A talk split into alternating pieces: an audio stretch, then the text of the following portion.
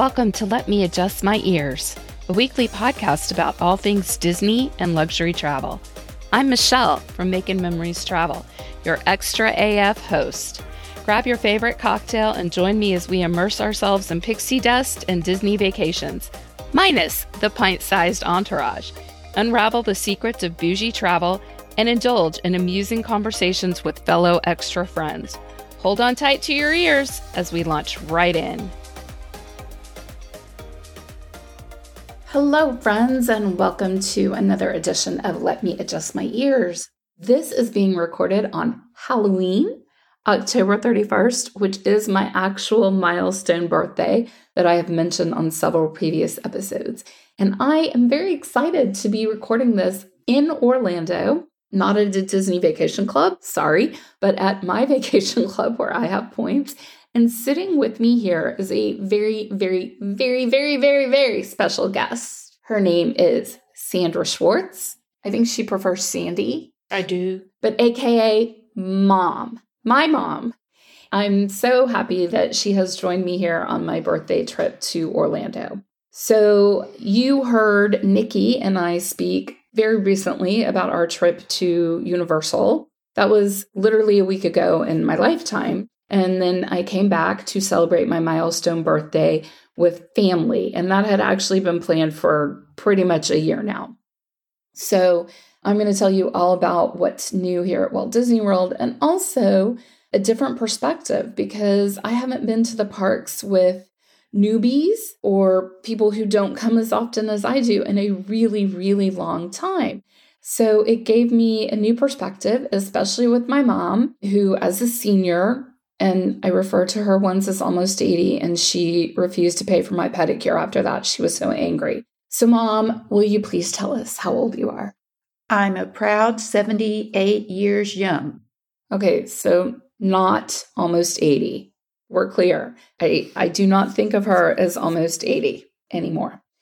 So, traveling with my mom and my son and my husband, we had some multi generational things going on and also my husband who really doesn't enjoy theme parks and hates roller coasters and is susceptible to some motion sickness. So it was just a really good way to see the parks as I haven't recently through the eyes of you, my clients who don't get to come as often as I do. And in fact, I just finished listening to the Follow podcast by Travel Weekly which is actually a trade podcast. It's for travel advisors from the publication for travel advisors, which is Travel Weekly. And the reporter had been lucky enough to attend the Destination Summit for earmarked travel agencies. Earmarked is Disney's program. It's going to be 20 years old in 2024 to recognize their highest sellers. And so there are several friends of mine who are earmarked, and I'm so excited for them. It's definitely a goal that I have. There are some restrictions, and it's not an easy achievement to obtain. But on this podcast, the reporter explained how the 400 agents who were in attendance got to go to Epcot before the park opened to get on Guardians of the Galaxy, which is a fabulous, phenomenal ride roller coaster, probably the best on property right now. And then they got to go through the brand new Moana's Journey of Water inspired by Moana attraction and play there. And the thing is, they all got to go before the park opened. And so I did it this past week with not only the park being open with other guests that we had to traverse, but not staying on property, having to figure out the individual lightning lane for guardians that I couldn't buy until nine because I wasn't a resort guest, and how to traverse all of these different things with half the group liking roller coasters, the other half not, some mobility issues, and knowing that we were also going to the Halloween party later that night we were out in the heat of the day doing food and wine festival and maybe pushed ourselves a little too much and didn't actually sit down enough and have a good meal that made later in the evening a little more difficult. So there is something to be said for experiencing those unique, fun opportunities that the earmarked owners get to do, but doing them as an actual guest in the park. Because now I have different advice that I can offer to you. Before I get to that, I'm going to come back to talk to my mom because she actually made a comment about some of the vehicles. And I think it was about the ride vehicles, wasn't it? The roller coaster vehicles and the wheelchair vehicles, Mm-hmm. how to negotiate them. Particularly if you're a senior, you have to be very careful where you're walking. So you're protecting yourself from a fall and you're looking down, and you could, from the side, have a negotiation with a wheelchair or a double stroller.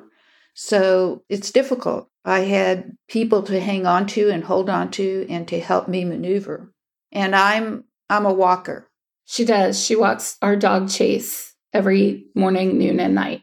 Yep. So I'm used to two or three miles at a time, which is one thing I would advise if you're going to do a multi generational trip together, that you know what your limits are. You don't always have to do 100% of everything together, as Michele said previously. And that really helps if you understand that, so that you're not necessarily together 100% of the time, but you're together for most of the time.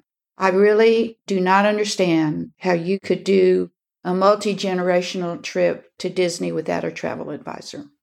Hear that, friends? That is what we call job security. I didn't pay her to say that. She's my mom, but I, I really didn't. It really is something that I think we learned that even for the youngest generation of our people who are obviously very tech savvy and grew up with the tech, found Universal and the Express Pass. P.S. That's a throwback to the episode that just aired about the Universal VIP experience and Express Pass and Genie Plus episodes, all of them, all those episodes, throwback to that. So, anyway, our most tech savvy generation preferred the Universal Express Pass because they don't know the parks. And so they were relying on me who knows the parks to make sure that they were getting in the attractions that they really wanted to get to and not making them walk all around the parks the way Genie, the free version, does. But yet I was maintaining different Lightning Lane access for five people that weren't all doing the same thing at the same time, which kind of led me to believe that maybe there is a market for the service of if you can't afford a VIP tour and you are going to be doing Genie Plus and individual lightning lanes, that there is an opportunity for a travel advisor to assist you on that with a day by day scheduling and helping you for a premium fee. Absolutely. I'll give you a very practical example. The young ones, 30 year olds. yeah, could use the app at Disney without a problem. I, on the other hand, had a band that I could just put in at the appropriate time. She's talking it's about not the magic in- band. It's not put in. It's, It's just Mickey ears to Mickey ears on a magic and band. could enter, and that was much easier for me. I didn't want to negotiate the app, and Michele knew that. I mean, I didn't make decisions about how I entered the park or what rides I rode or how far I walked or what food I tasted without talking to Michele. She was my advisor. Of course, I'm her mom, so she knows me, but I would think that with any guest going, she would say, Well, what do you like? And do you have motion sickness? Or do you have back problems or hip problems? To stay away from certain rides. And she gave me almost perfect advice. Go ahead. What did I get it wrong on? Spoiler alert, it actually wasn't at Disney. Uh, it was a ride where, is it a simulation or a roller coaster? It's a simulated roller coaster type experience, I think is how they would describe it. but it rocked back and forth. She's talking about the journey through Hogwarts where Hermione enchants the bench and it rocks back and forth. I made a poor choice. And the funny thing is, last week when Nikki and I were there on our VIP tour, we both chose not to ride it. And I figured this time I would ride it because it's been so long and I had my patch on for seasickness. And I thought, okay, this is the chance for me to ride it and not get sick. And I will say I did better than I've ever done on it, but it's still, I probably would choose not to go again. And I thought my mom would like it because she doesn't get motion sickness the same way that I did, but I was sadly mistaken. Well, almost perfect is pretty darn good. Sorry about that, Mom. That's okay. And I uh, did try and get her on Guardians of the Galaxy, and I think we're glad that she decided no on that. Probably if it had been the first day, I would have gone. But these were days with 15 to 17,000 steps, and I was going to protect my body, particularly my back. I already said it, know your limitations, but I'm going to say it again know your limitations because I have a tendency to want to do whatever everyone else is doing. And at 78, you can't do what everyone else is doing. And it's okay because there's so much else to do there. There are other rides, there are other attractions, there's food, and you know, most of all, people watching. It is so much fun to watch the people go by, particularly at the Halloween party. That was super fun.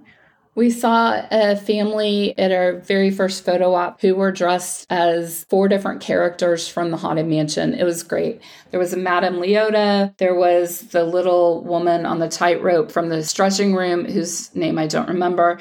There was the Hatbox trick or treat ghost. And then there was the literal ghost host costume from the cast members that work at that attraction. And they were just I think that was my winning costume, and it was the first one we saw. It's like when you go someplace and you see babies or puppies and you say, Oh, aren't they cute? Well, this was someplace you could go Halloween night, and almost everyone was cute.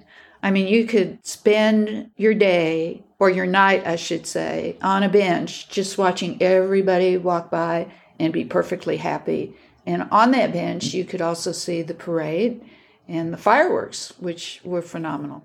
So I actually did make a rookie mistake with the Halloween party, Mickey's Not So Scary Halloween Party. And I knew not to do them. I mean, I even talked about the strategy beforehand, and I, I read the late night owl strategy that Disney put out, and I still did it wrong. So, way, way, way, way back in the day when my mom and dad first brought me to Disney, we learned to always watch the parade in Adventureland, usually right on the patio of Country Bear Jamboree is always a really good spot. That's Frontierland or Adventureland? Well, the parade starts kind of by what will be Tiana's Bayou Adventure. That's where it starts and it comes down. So it's kind of in between Adventureland and Frontierland. Okay. So then it comes through Frontierland, turns at the Hall of Presidents, which is, you know, authentic Americana. And then it goes around the castle, in front of the castle, and then down Main Street. And so, the best advice for Mickey's Halloween party, and I even said this on a previous pod about Mickey's Not So Scary Halloween party, is to do attractions, do all the attractions you want starting when you get there, and then do the fireworks the second parade, which is later, and then watch the show in front of the castle. And sure enough, I did the exact opposite. I was so eager to see Boo to You that I stopped and I stopped on Main Street instead of walking all the way down near the flagpole where there was plenty of seating or going over into near the Haunted Mansion to watch the parade. I stopped on Main Street. I tried to find a place to sit on Main Street and ended up having to stand so I could see. And granted, I got a great view and I got to hear Boo to You and watch the parade and then move forward for the fireworks but would have accomplished a lot more that I wanted to do if I had listened to my own strategy. You know, those who can't do teach, which is to do the attractions, do the later parade, and then do the later Sanderson sister show. So I don't think anybody in our group necessarily realized that I was leading us astray. But later, I was a little mad at myself and I didn't get a picture with Daisy in her fairy costume. So I was really annoyed. But the You Parade is amazing as always. And I don't know, maybe I should have just stayed there and watched the second one all over again because it's so good. It's my favorite Disney parade. And I'm so happy that I get to see it every single year. It's my own personal birthday tradition.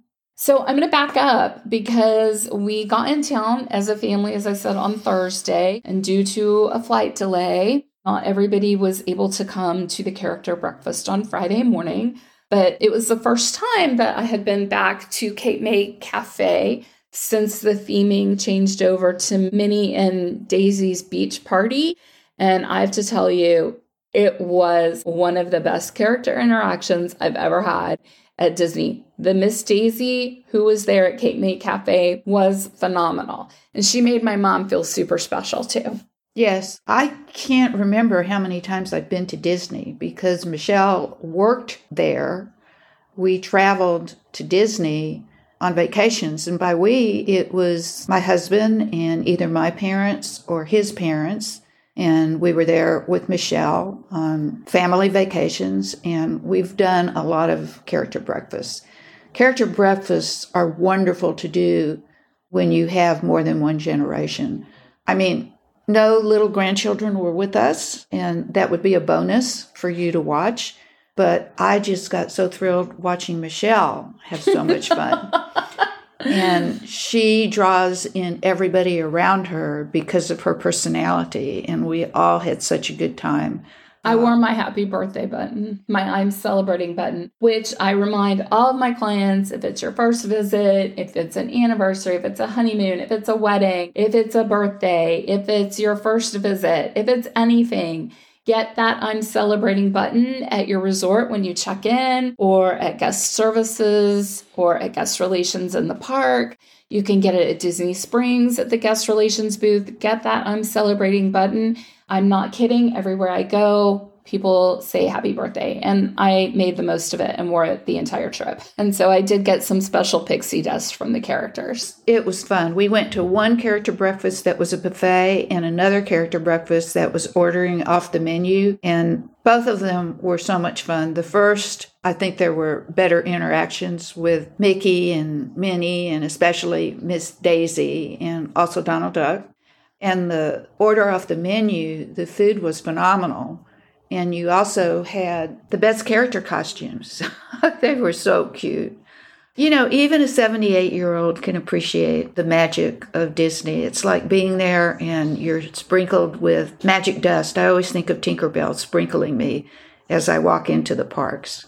The second breakfast she's referring to is at the Disney's Riviera Resort, Topolino's Terrace and it has Mickey, Minnie, Donald, and Daisy are the characters that go there, and they are all four different types of artisans that you could have met along the Riviera during the Renaissance. And I agree, they are the best costumes. One of the people that was with us traveling, a friend of my son's, asked me what my favorite Mickey was. And it's Painter Mickey at the Riviera Resort breakfast. He's my favorite Mickey but the character interactions were very, very different at Cape May. And also, it is a buffet, which makes the food different and the service different. So, it's always fun to experience the different types of character interactions. For example, like I had great time with Donald at both of these breakfasts, but my favorite Donald is actually over at Tusker House which is in the parks. And so whenever I'm trying to make dining reservations for my clients, I send out a dining questionnaire that a fellow travel advisor was kind enough to share with me. Dana, I'm talking about you, and I know you're listening. She shared that she had put together and created a dining questionnaire for her clients. And so now I send that to all of my clients and get very specific information on what type of character interactions you're looking for. And then because I am fortunate enough to have done them all, I know all the best character dining spots and where to go for them. So that's also very exciting for me. The character breakfasts, walking around the grounds, and Hoop-Dee-Doo Revue which is another great family event. Oh, yeah, I forgot we got to celebrate my birthday at the Hoop-Dee-Doo. That's family style. But when you go to a character breakfast or something like Hoop-Dee-Doo Revue, your whole family is together. Every member, regardless of age, will enjoy it. And it's also a respite. I mean, you could spend a day, if you needed to, to rest by just going to a breakfast in the morning, doing a gondola ride with a beautiful view from one place to another where you can take in the different resorts and parks. We did that yesterday. We took the Skyliner, which is a gondola. And then you could walk very slowly around the grounds without fear of bumping into anyone or anything. And it's beautiful. Another good thing that to do that we're actually going to do later today after we finish taping this podcast is go to Disney Springs and get that Gideon's cookie. My favorite Disney hack is to put your name on the list as soon as you get there and then do your shopping and they will call you back and you can go in and you can get your six cookies and you should always buy the maximum number of cookies per person that you can because I promise you will want to bring some of those Gideons home with you and freeze them and have them and savor them for as long as humanly possible. But we also are going to go to the Magic PhotoPass studio over at Disney Springs, which is something else I tell all my guests to do is get the Magic Pass, another multi-generational really fun photos that we got to have. And then at the PhotoPass studio, I'm sure because it's Halloween, there'll be some wonderful green screen special Halloween photo ops. Anything else you can think of? I already said know your limitations, dress for the weather, wear the right shoes. Yeah, wearing the right shoes so critical. How many times I've learned that the hard way.